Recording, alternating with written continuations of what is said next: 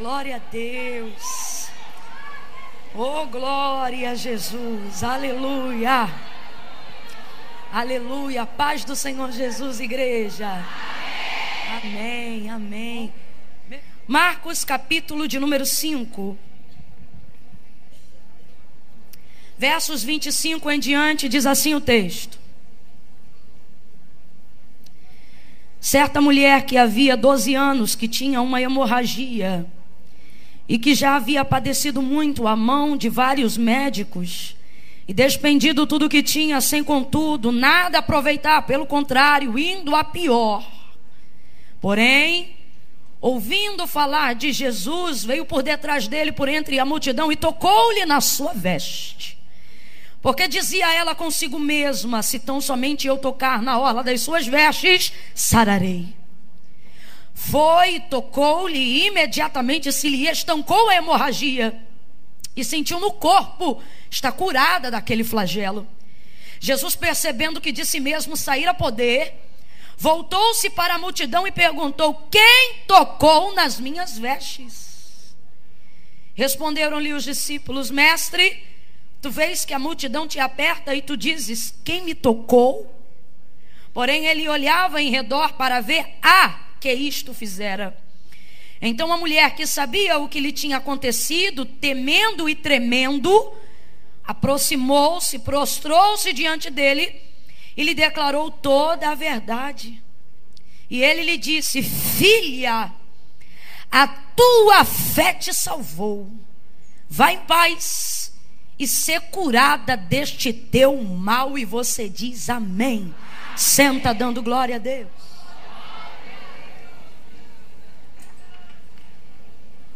Oh, aleluia. Oh, aleluia. Aleluia. Glória, glória, glória a Deus. Aleluia. A mulher do fluxo de sangue é uma mulher que sofreu muito. O texto diz que ela já padecia há 12 anos. Quantos anos? 12. Vamos lá, deixa eu ver se você está comigo. Quantos anos? 12. 12 anos.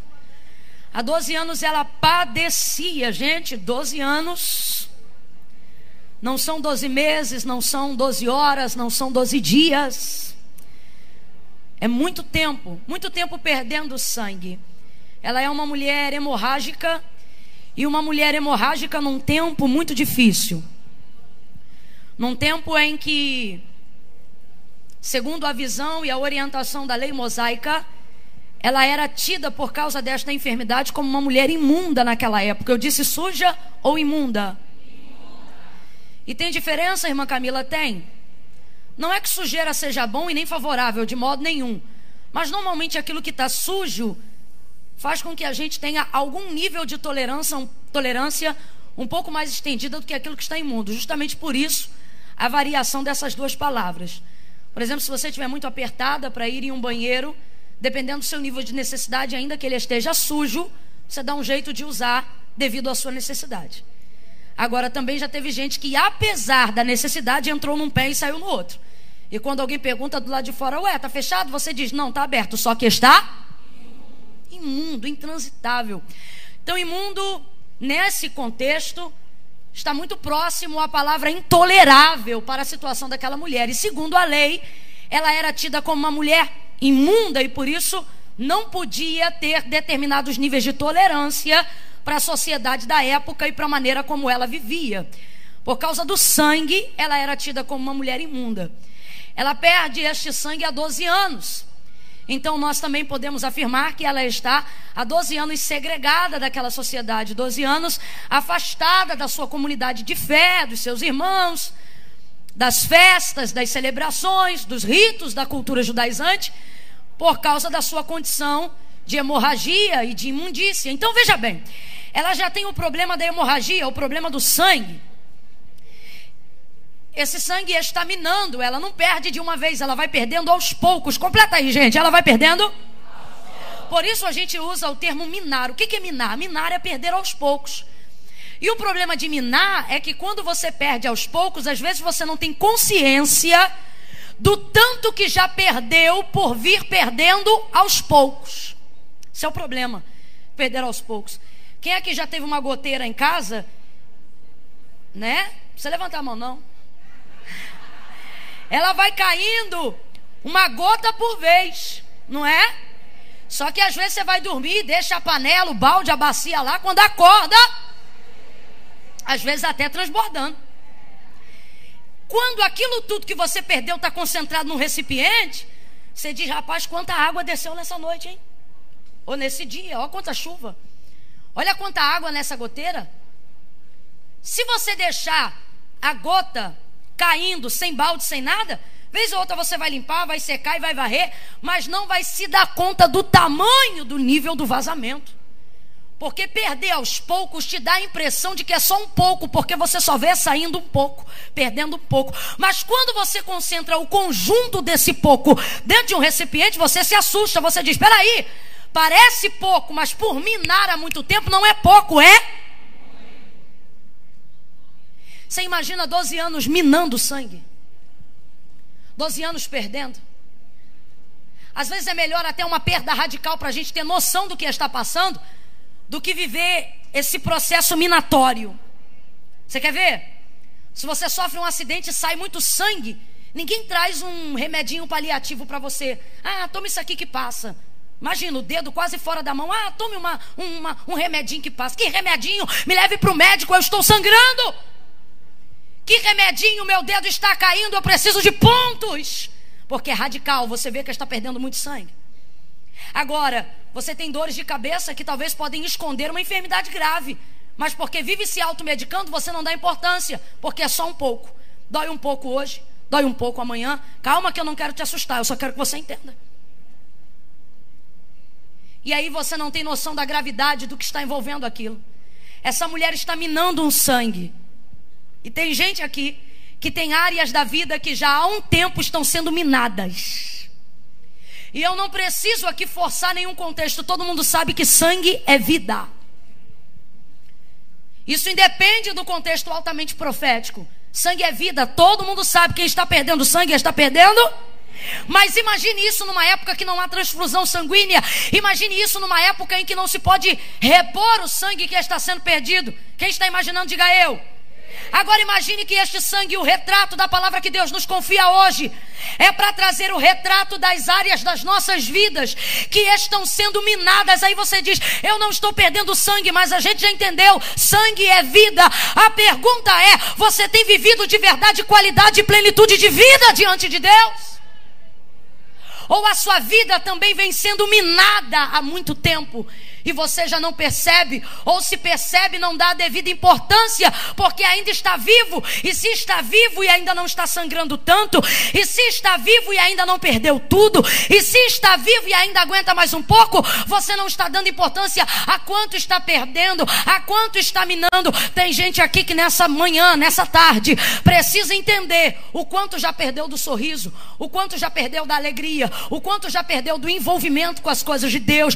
Ai, irmã Camila, mas eu ainda estou aqui. Está aqui, mas a pergunta é, o quanto de você está aqui? O quanto de sua vida tem vivido a plenitude? Suas orações, quanto de suas orações são rezas repetidas ou são orações sinceras? Tem gente aqui que está com a vida espiritual minando há muito tempo. Ora, mas já não ora do mesmo jeito. Canta, mas já não canta do mesmo jeito. Prega, mas já não prega do mesmo jeito. Crê, mas já não crê da mesma maneira. Sonha, mas já não sonha do mesmo jeito. Caminha, mas já não caminhava como caminhava antes. E alguém diz, é só um pouco. E Deus me trouxe hoje aqui para te dizer, você não está entendendo que este pouco está tirando de você muito. E se você não se despertar para o estancamento deste mal,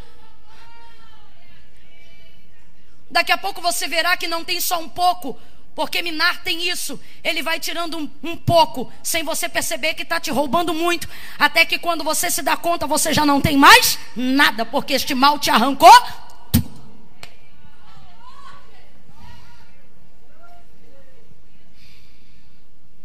Já não ora do mesmo jeito, já não vive do mesmo jeito, já não celebra da mesma maneira, já não sente o mesmo prazer que sentia com seu marido, já não trabalha com a mesma alegria. Esse seu terceiro filho já não está sendo educado com a mesma disposição que o primeiro foi. Sua vida na igreja já não é mais a mesma. E você diz, é só um pouco, a vida é assim, um pouco. Só que o Senhor não veio para te dar um pouco de vida. O Senhor não veio para que você vivesse uma vida medíocre. O Senhor não veio para você terminar os seus dias como uma pilha que está se desgastando. Isso aí fala sobre o seu exterior. E Paulo diz, quanto mais ele fica assim do lado de fora, melhor está o meu interior. Sabe o que ele está dizendo? Não podemos permitir com que áreas das nossas emoções, do nosso corpo sejam minadas só porque não estão sendo vistas. Você não pode descredenciar ou descredibilizar a existência de um mal só porque ele não pode ser visto. Você não descredencia o vento quando levanta os seus cabelos. Você não vê ele, mas sabe que ele está ali e ele provoca uma ação em você. Você não vê o oxigênio que os seus pulmões estão inspirando agora, mas é graças à quantidade de O2 presente nesse recinto que você consegue respirar e assistir esse culto. Camila, o que você está dizendo? Pare de apontar ou pare de fingir que não está doendo só porque não tem uma ferida. Pare de dizer que você não está perdendo em alguma área que você está perdendo só porque diferente dela você não está vendo o sangue diante dos seus olhos. Há pessoas aqui que já não tem mais a mesma gargalhada, não tem mais o mesmo timbre de alegria na voz. E você diz, ah, mas está tudo bem, eu sou salva. Ah, mas está tudo bem, eu sou crente. Como quem diz, eu posso sobreviver deste jeito. Mas Deus não quer que você empurre a vida como uma barriga. Eu vim para que tenhas vida, disse Jesus, e a tenhais em abundância. E sabe o que me chama a atenção nessa mulher? Ela não se acomoda em viver uma sobrevida. Ela luta com tudo para poder viver numa condição melhor que ela está, para poder superar o momento que ela está vivendo. Deus trouxe alguém aqui nessa tarde e Ele está dizendo, fica viva! Mas não faça isso de qualquer maneira. Não carregue a sua vida como quem carrega um fardo.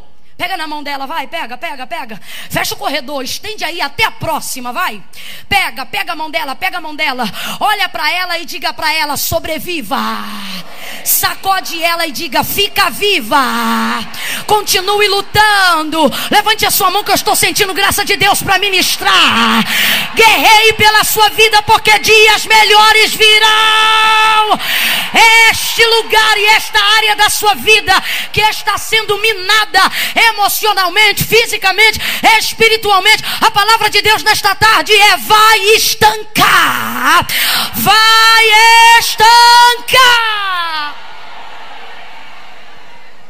Camille, o que eu faço para isso acontecer?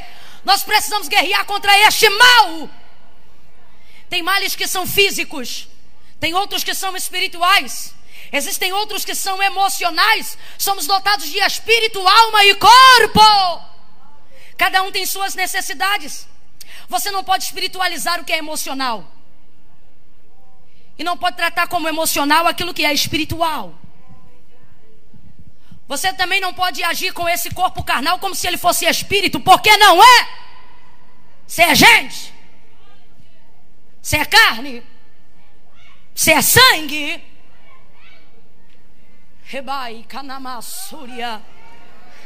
E eu vejo Deus fazendo um alinhamento em mulheres hoje aqui entre espírito, alma e corpo.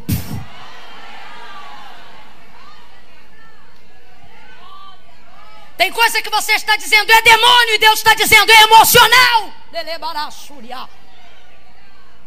Há outras que você está dizendo é espiritual e Deus está dizendo não é, é comportamental. Essa mulher entende. Um milagre vai ser executado na vida dela. E sabe o que me chama a atenção?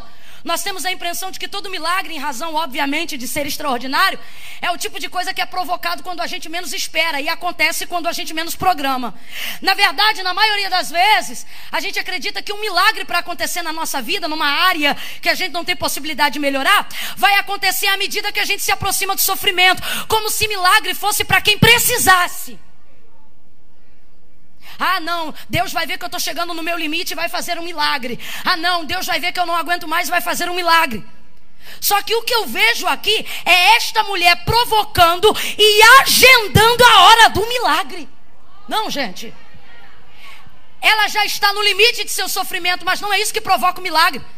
Ela já está no 12º ano de sua dor, de sua hemorragia, de sua segregação social, de sua tristeza, de seu abandono emocional. Eu estou falando de uma mulher que provavelmente já não tem marido, e se tivesse, já tinha 12 anos que não tinha vida conjugal. Eu estou falando de uma mulher que, se tivesse filhos, já não era assistida pelos seus filhos. Eu estou falando de uma mulher que já não bota o pé no pátio de Jerusalém. Eu estou falando de uma mulher que já não celebra a Páscoa.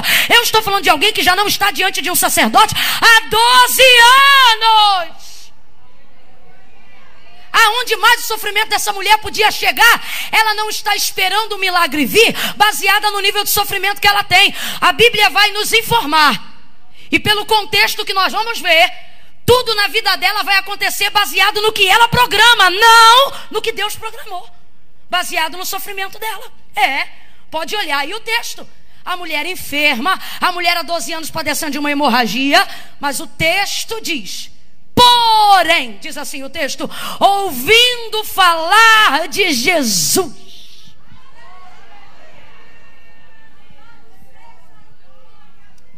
Vai ouvindo aí, eu tenho algo novo aqui. Porém, ouvindo falar de Jesus. Veja, tudo que ela estava prestes a viver não veio através do que ela via, mas veio por intermédio daquilo que ela... Desde ontem Deus está falando aqui sobre apurarmos melhor os nossos ouvidos. Costumo dizer que se os olhos são uma janela da alma, como nos afirma a palavra, o ouvido é a boca. É pelo que você ouve e é através do que você ouve que a sua alma se alimenta. E o Senhor está dizendo para alguém aqui: você pode programar a execução de um milagre filtrando o que você ouve.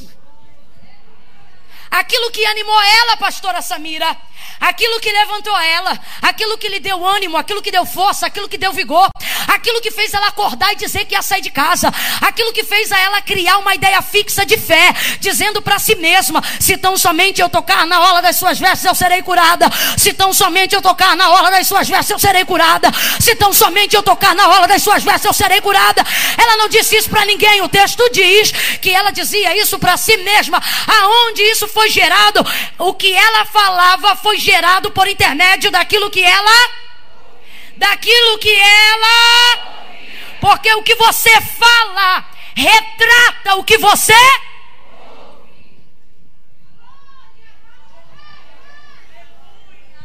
Tem gente que só para fazer fofoca. Por quê? Porque só ouve. Só tem como interessante o vício do prazer de falar mal da vida dos outros, porque isso é viciante. Te dá o poder de deter a informação. Então você já chega para o outro dizendo: tá sabendo? Te dá a sensação de poder, de informação, mesmo que seja irrelevante, mesmo que não seja importante.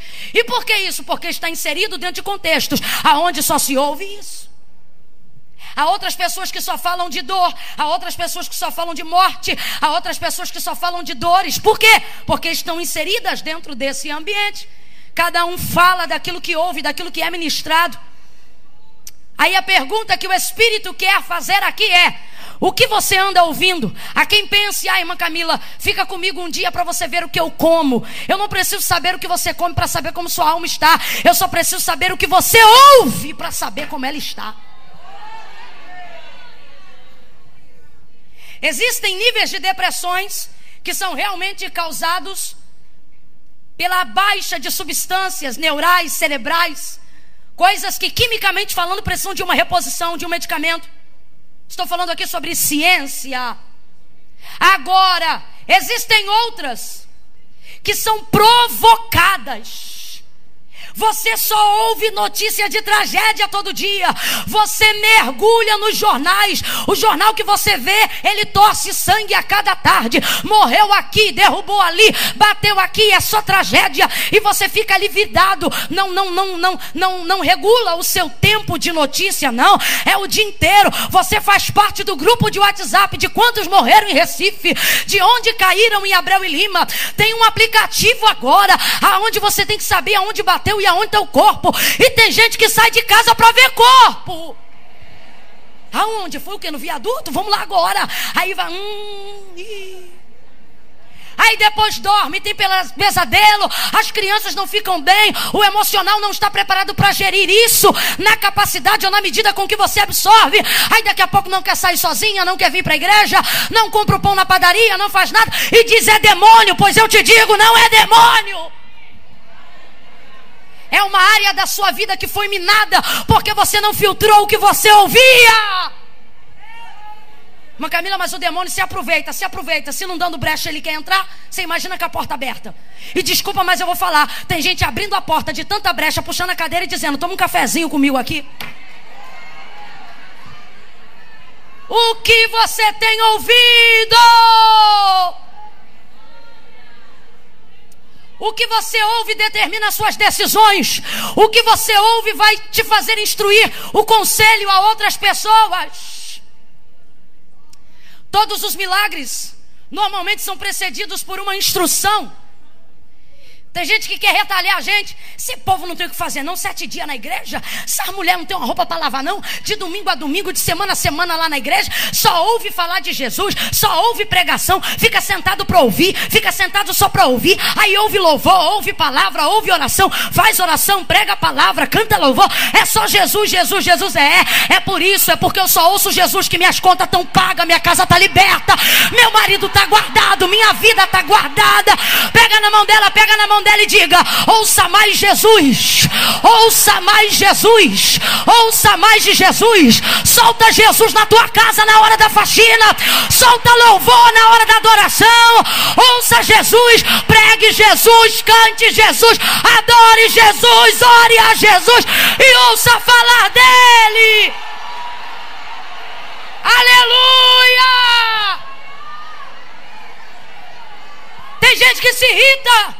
Ah, mas você só fala de Jesus. Deve ser porque eu só ouço falar dele. E por que eu vou querer falar de outra pessoa? Ai, irmã Camila, tem que ter uma vida social. Pois é, mas a minha vida social diz que ele é um nome sobre todo nome. E quando a gente clama o nome dele, ele tem todo o poder. Aí eles não querem que a gente manifeste isso. Mas quando a coisa aperta,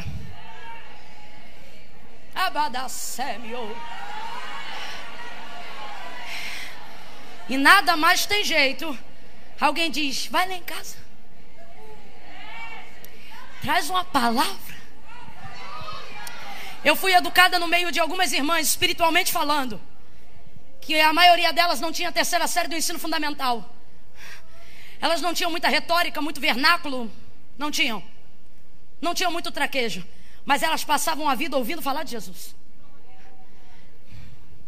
E eu, às vezes, no início da fé me constrangia, porque tipo, você está na padaria comprando pão e do nada elas puxavam um assunto na fila só para falar de Jesus.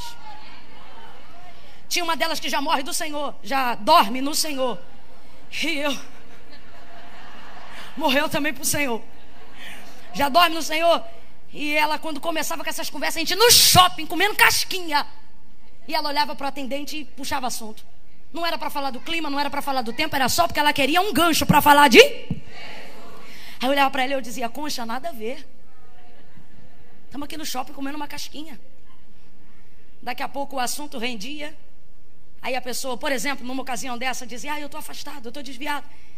Você quer voltar para Jesus agora? Aí a pessoa dizia, mas tem um culto, tem algum lugar que eu possa ir? Ela, não, agora, vem cá no cantinho. Aí a pessoa dizia, meu patrão vai me pegar, não vai não. Uma autoridade que lhe era muito própria. Vem cá que eu vou fazer uma oração por você. Já vi doutores, mestrados, gente muito importante, que passou a viver um renovo, uma transformação em sua vida desde o dia em que ouviu falar de... E o que é que se ouvia falar dele? Ora, se ouvia o que ele fazia e o que é que Jesus fazia? Jesus curava, Jesus tocava, Jesus se movia de compaixão. Já corria naqueles dias a fama dele. Falamos isso ontem em Lucas capítulo 5.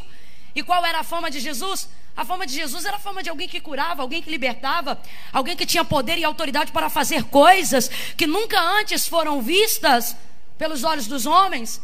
Então todas as pessoas queriam estar com ele. Toda a multidão, diz o texto, que o apertava. Por quê? Porque sabiam o que ele fazia. E ela agora também é ciente do que ele faz. Jesus cura, Baseado no que ouve, ela toma uma decisão. Completa para mim, por favor. Baseado no que ela ouve, ela toma uma decisão.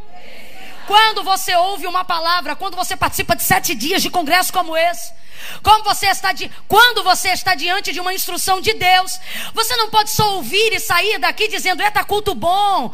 Você não pode só ouvir e sair daqui dizendo, essa palavra até que foi bacana. E olha, Deus, eu sou fulano. Não, o Senhor está dizendo, ok, mas qual é a decisão que você vai tomar agora baseado no que você ouviu? A palavra de Deus, diferente de qualquer outra palestra, de qualquer outro assunto, é uma palavra viva que uma vez ao ouvi-la te dá poder para decidir coisas antigas. Te dá poder para sentenciar ou inaugurar situações na sua vida. E o Senhor está dizendo qual é a decisão que você vai tomar hoje, baseado no que você está ouvindo. Ela toma a seguinte decisão: eu vou ser curada. Ela não toma, eu acho que eu vou ser curada. Eu vou ser curada. Agora, como é que você vai curar? E é aqui que a gente vê a manifestação da prudência que está aí na camisa de vocês. Ela desenvolve o seguinte método de fé: se tão somente eu tocar na orla das suas vestes, eu sararei.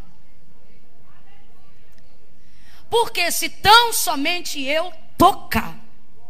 E por que que ela decide tocar? Presta atenção. Quando ela decide, olha para cá, quando ela toma essa decisão, dizendo, se tão somente eu tocar na orla das suas vestes, essa mulher está inaugurando um método novo da aplicação da fé, do qual antes dela ninguém nunca tinha tido ideia de usar. Qual? Tocar em Jesus. Por que que a multidão aqui, ó, cerca ele, aperta ele? Porque a fama que percorria, como lemos ontem em Lucas 5, era essa, que a todos quanto ele tocava, estes eram curados. Então as pessoas desenvolvem a seguinte perspectiva: se ele tocar em alguém, se ele tocar em mim, eu serei curado. Então elas pensavam, para eu ser curada, eu preciso ser? Para eu ser curada, eu preciso ser? Elas então colocam a fé dentro de uma caixinha e começam a achar que Deus só opera de uma maneira, que Jesus só manifesta a cura de um jeito. E tem alguém aqui sentado dizendo, o que eu tenho a ver com isso? Mais do que você imagina. Porque tem gente aqui que já era para estar vivendo alguma coisa extraordinária, mas não vive porque acha que Jesus tem que fazer na sua vida igual fez pela minha, no mesmo caminho que fez na minha, porque só faz se fizer igual fez na do fulano. Olha isso. Agora vamos lá. Por que é que ela conseguiu desenvolver um método novo da aplicação de fé que nunca antes dela ainda havia sido usado? Porque ela era inteligente? Diga bem forte, não! Não estou dizendo que ela não era, só estou dizendo que não é esse o motivo. Porque ela era mais esperta do que os outros? Também não. O motivo é claro. A gente começou a narrativa do texto dizendo que naquela sociedade ela era... Quem lembra? Ela era imunda. E uma mulher imunda não podia ser... Vai ouvindo aí. Então por que que ela conseguiu desenvolver um método de fé que nunca antes havia sido aplicado antes dela? Foi baseado por um conselho? Baseado por uma palestra motivacional? Baseado na inteligência? Baseado na esperteza? Não. Baseado no nível de sofrimento. Vai ouvindo aí, que hoje vai ser café. Não vai ser longo, mas vai ser forte. Baseado no sofrimento, baseada na desvantagem. Olhe para cá, ela estava na desvantagem quando decidiu tocar em Jesus. Por que que Jesus está sendo apertado? Porque todo mundo sabe, se ele tocar a gente é curado, se ele tocar a gente é liberto, se ele tocar o milagre acontece. E eu penso ela em casa, e como é que eu vou ser curada se eu não posso ser tocada por ele? Jesus não quebra a lei. Se eu não posso ser tocada por ele, Então eu não vou ser curada? Não, então eu vou dar um jeito novo de ser curada. Não deixe o plano das pessoas limitarem a fé que há em você. Não deixe o que as pessoas pensam sobre Deus criar uma regra de como você tem que pensar nele. Não deixe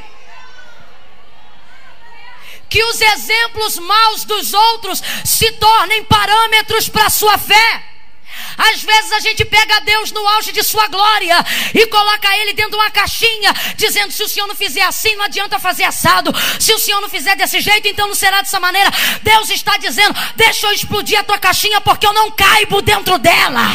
Ao invés de você me tirar daqui para descer aqui, deixa eu pegar a tua mão e te mostrar a quantidade de possibilidades inéditas que eu tenho de fazer o que você precisa que eu faça.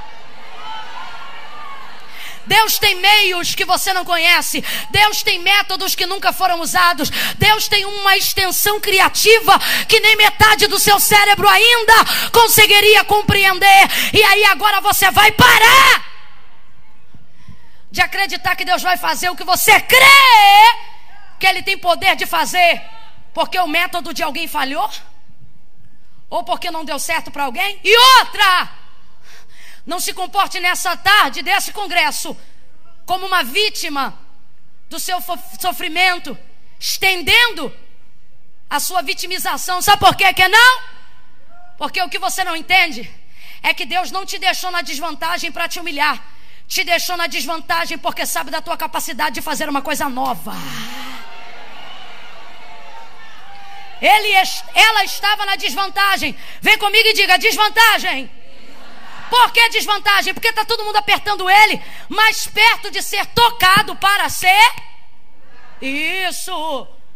Mas não, eu não posso ser, ou não devo ser tocada. Já que eu não devo ser tocada, vou desistir? Não, vou dar um jeito. Que jeito? E aí ela começa: e se eu tocar? Eu imagino que esse raciocínio começa: e se ao invés dele me tocar? E se...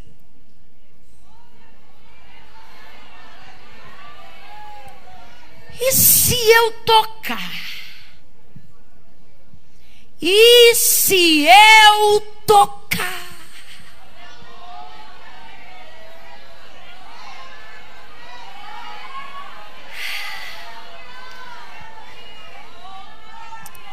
No campo da filosofia tem uma regrinha de um poema bonitinho dizendo assim: uma borboleta está dentro de um casulo com muito medo de sair, mas já está na hora dela sair.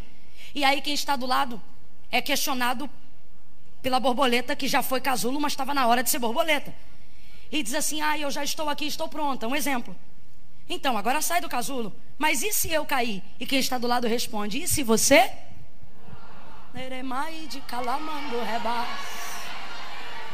O Senhor está querendo ativar o e se de alguém aqui.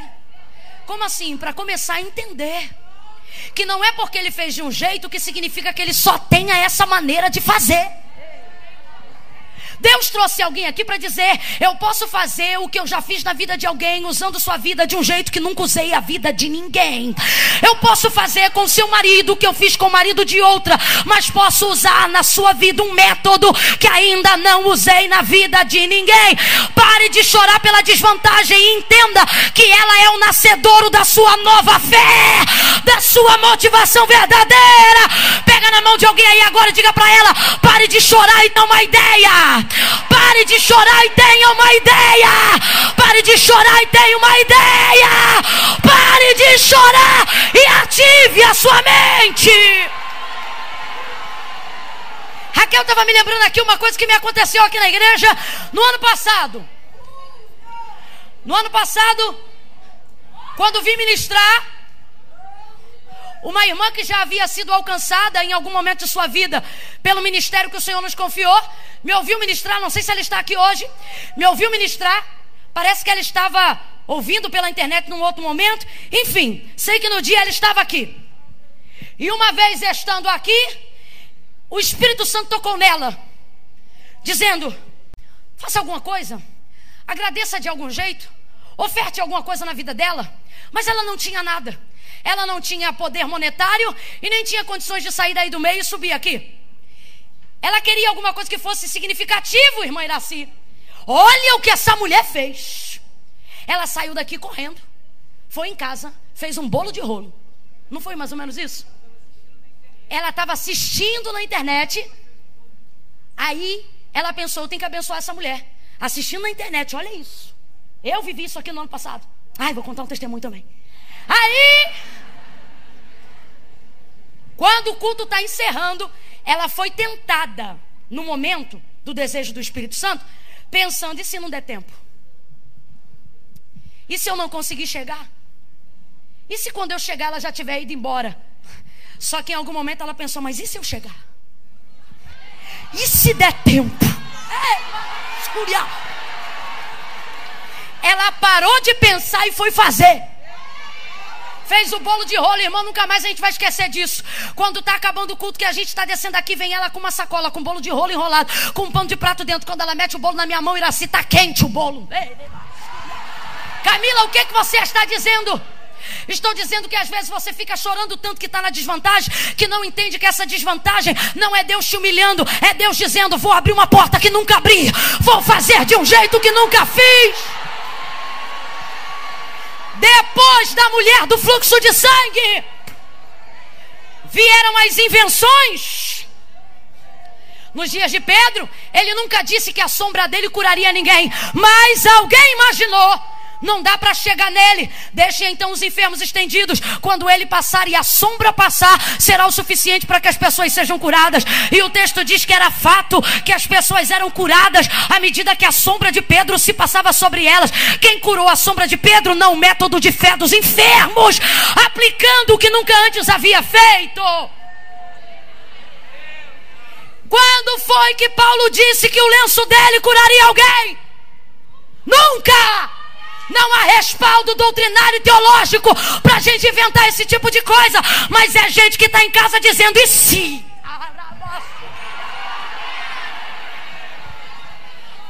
Talvez tenha alguém aí em casa agora dizendo, eu queria tanto estar em Abreu e Lima ano que vem,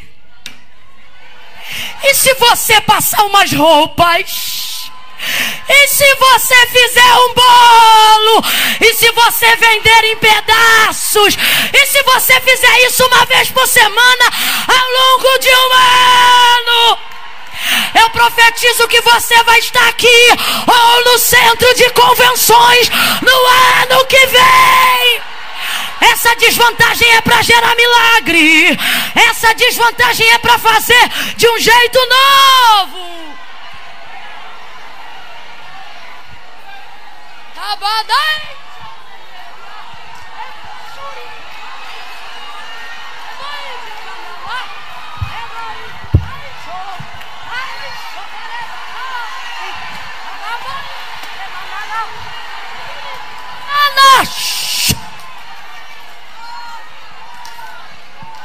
Aleluia! Levanta a mão direita o mais alto que puder. Levanta a esquerda também, levanta a esquerda. Quando eu disser 3, bota no ombro da colega. Quando eu disser 3, calma. Quando eu disser 3, você vai botar no ombro dela e vai dizer, e se ele converter esse ano? É um, levanta a mão. Eu ainda não falei o que é para falar, eu que estou falando. É 2. Tem gente aqui, viu, irmã Iraci, que está dizendo, é a tarde e a noite. Mas um dia vai ser tanta gente nesse congresso que vai ter que criar uma manhã, porque amanhã vai ser um público, à tarde vai ser outro e à noite vai ser outro. E tem gente aqui dizendo, e se precisar de mais pregadora? E se eu for uma delas? Tem alguém aqui dizendo?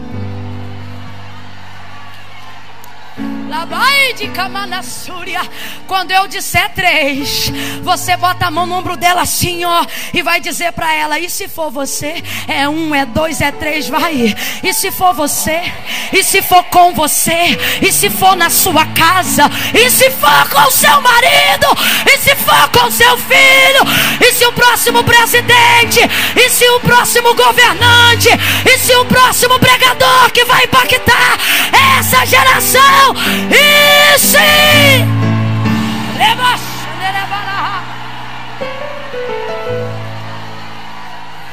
pare de ficar chorando. de se lamentar.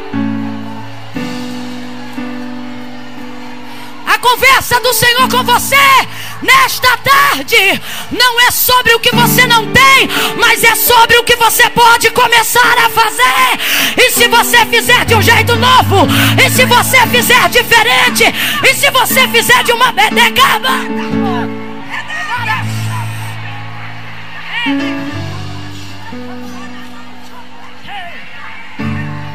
Vai ficar olhando, e se você adorar,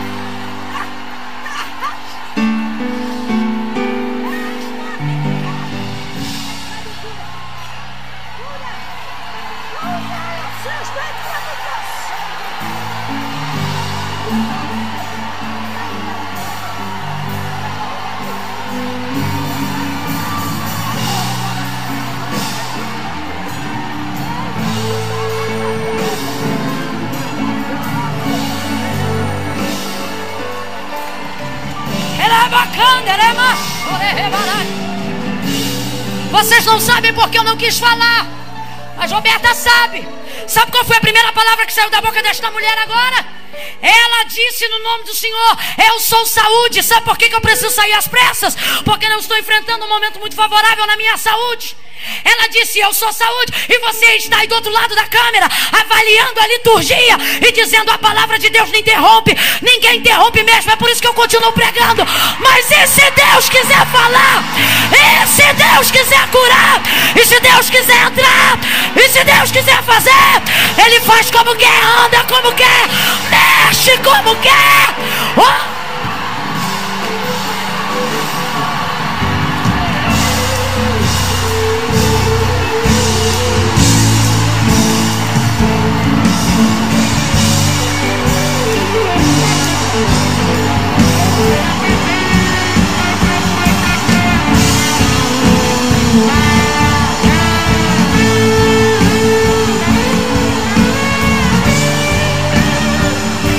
De pé, de pé, de pé, de pé, de pé, de pé.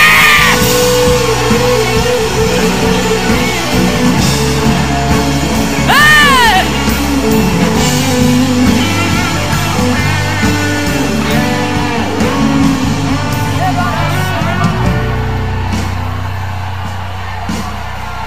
Só um pouquinho.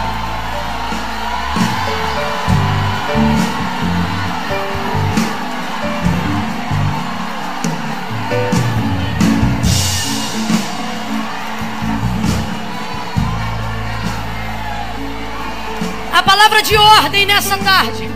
Fique de pé, nós vamos encerrar juntos. A palavra de ordem nessa tarde é esta. Essa desvantagem não é para te humilhar, é para te dar um testemunho que ainda não foi contado nessa igreja. É para te dar um método que ainda não foi usado por ninguém que você conheça. Você sabe disso. Em tempos de crise, as maiores ideias acontecem em tempo de crise. Deixa eu falar um negócio pra você. Tem um protetor de líquido quente, de café em especial. Lá na América, todo café que você pega, comprando assim, ele vem dentro daquele negócio. Como é que a gente chamaria isso? Eu não sei. É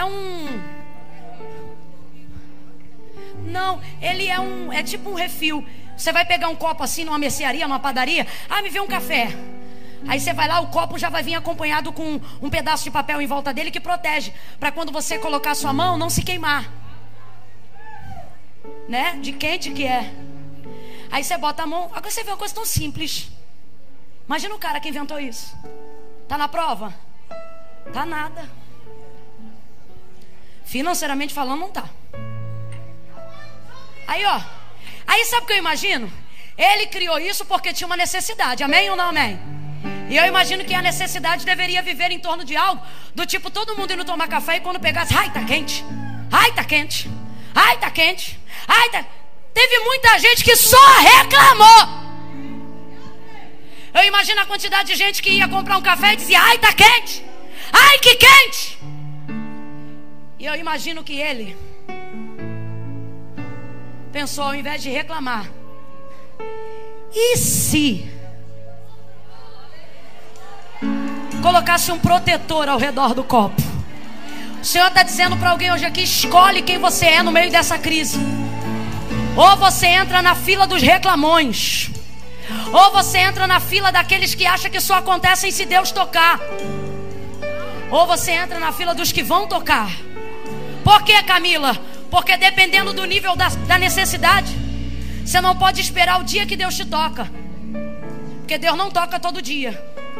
Camila, e o que eu faço no dia que Deus não me toca? No dia que Deus não me toca, eu toco nele. Tem mulheres aqui que estão entendendo o que eu estou falando. Tem gente aqui que senta na cadeira no congresso e diz assim, eu só dou glória se eu sentir. Amém, é um jeito, fica à vontade. Agora tem outras, irmão, que o congresso é o divisor de águas do ano. Vai definir situações, vai obter resposta. É gente que sabe o que espera. Ouça aí. É gente que sabe o que espera quando vai voltar para casa. Aí às vezes uma daquelas que só dá glória quando sente, ou seja, das que esperam ser tocadas, senta no lugar e diz, eu só vou dar glória se eu sentir. Aí senta do lado de uma que não espera ser tocada, é das que toca. Aí o culto nem começa e ela já está aqui. Aleluia. Ô glória, Jesus vai passar aqui hoje. Eita, daqui a pouco fala em língua. Ô minha filha, mas para que você está falando em língua? Meta-se com a sua vida. Quem fala em língua edifica a si mesmo. Deixa eu falar em línguas aqui. Aí fala. Aí se a que só é tocada, pergunta para ela, eu só dou se sentir. E você, está sentindo alguma coisa? Ainda não. Uai, se não está sentindo nada, por que está glorificando? Se não está sentindo nada, por que já começou a adorar?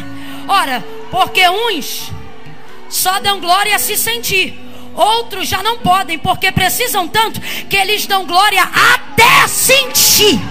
Porque não pode ir embora daqui sem tocar, não pode ir embora daqui sem adorar, não pode ir embora daqui sem dar um jeito. Ouça aí, segura de pé, segura de pé. Ouça aí. A mulher saiu de casa, rompeu com a multidão, tocou em Jesus, na orla de suas vestes, e foi curada. Você conhece a história e leu comigo a narrativa do texto. Tocou nele e foi curada. O texto diz que ele se vira para trás e procurava que é isto que fizera. Artigo definido. Ele sabia quem tinha tocado nele. Sim ou não?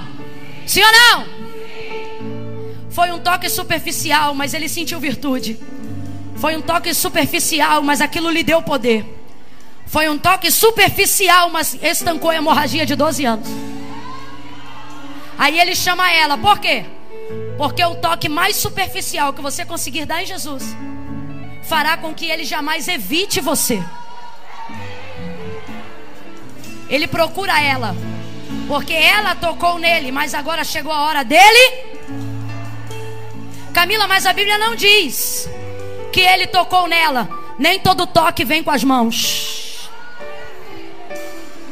Quem aqui já foi tocado por um olhar? Quem aqui já foi tocado por um gesto? Quando ela chega, Jesus diz para ela: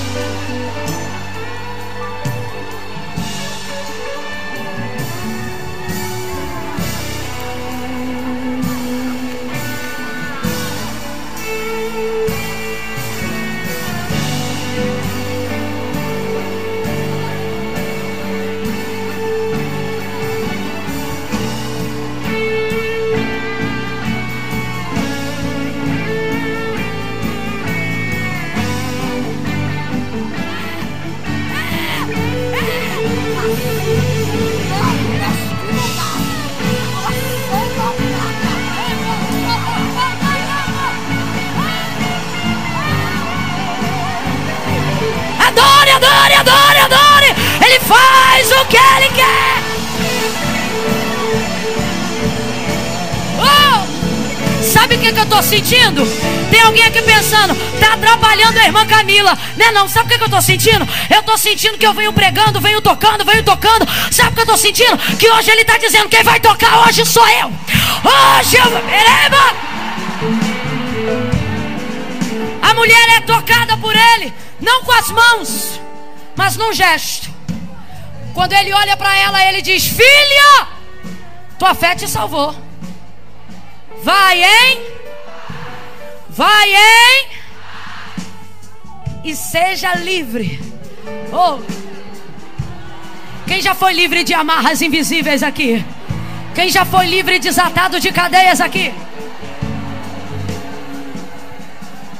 Seja livre do teu mal. Ele curou ela e ela foi livre. Quem ainda está comigo, diga amém.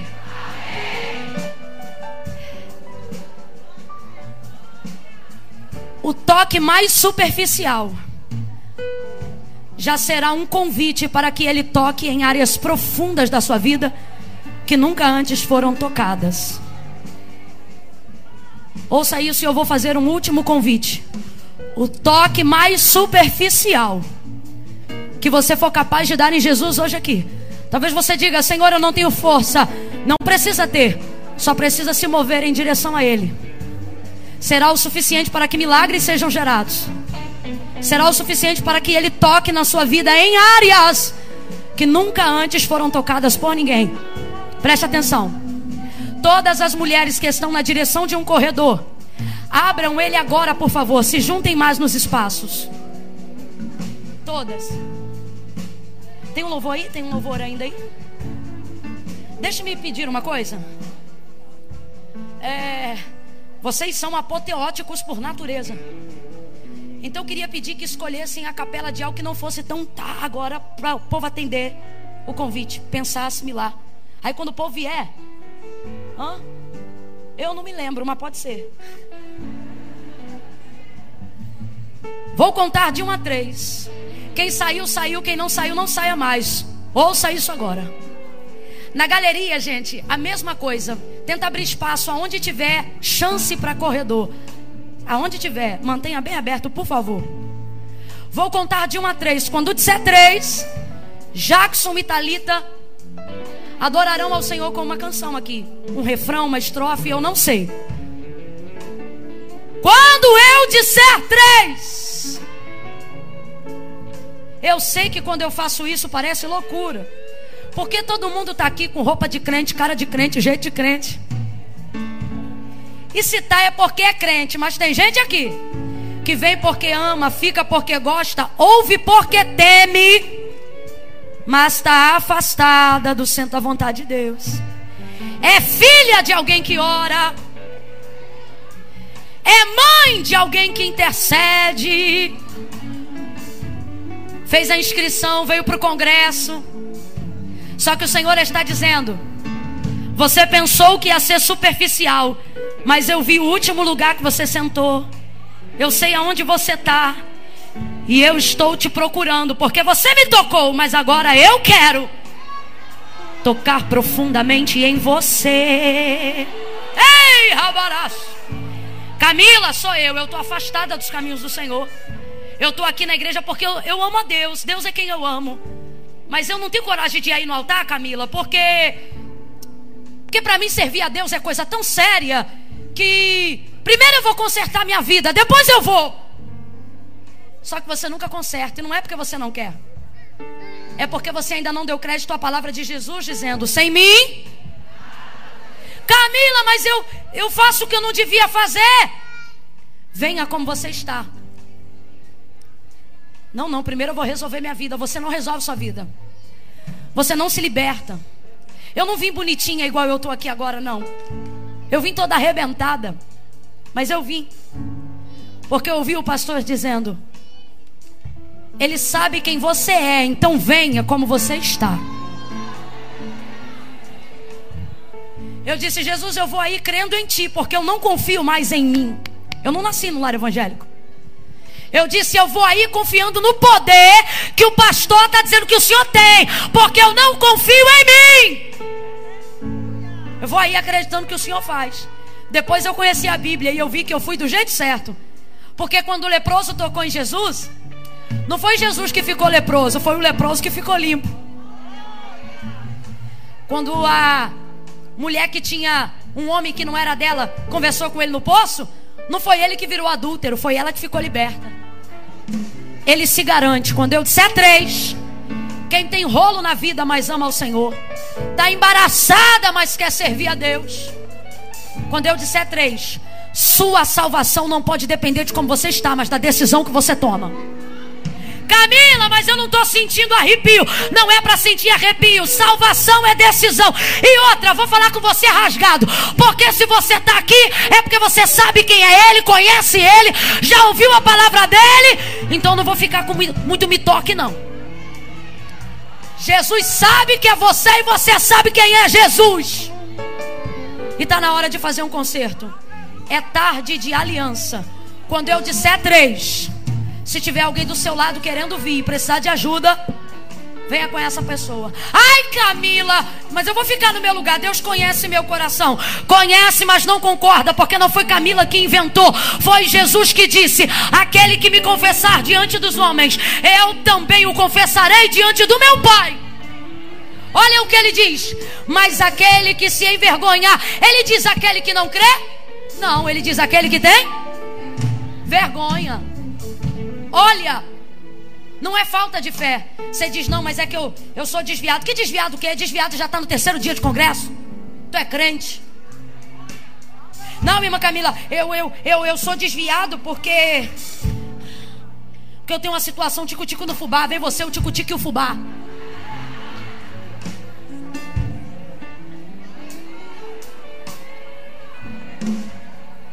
Irmã Camila, mas minha pipa está mais enrolada que rabiola.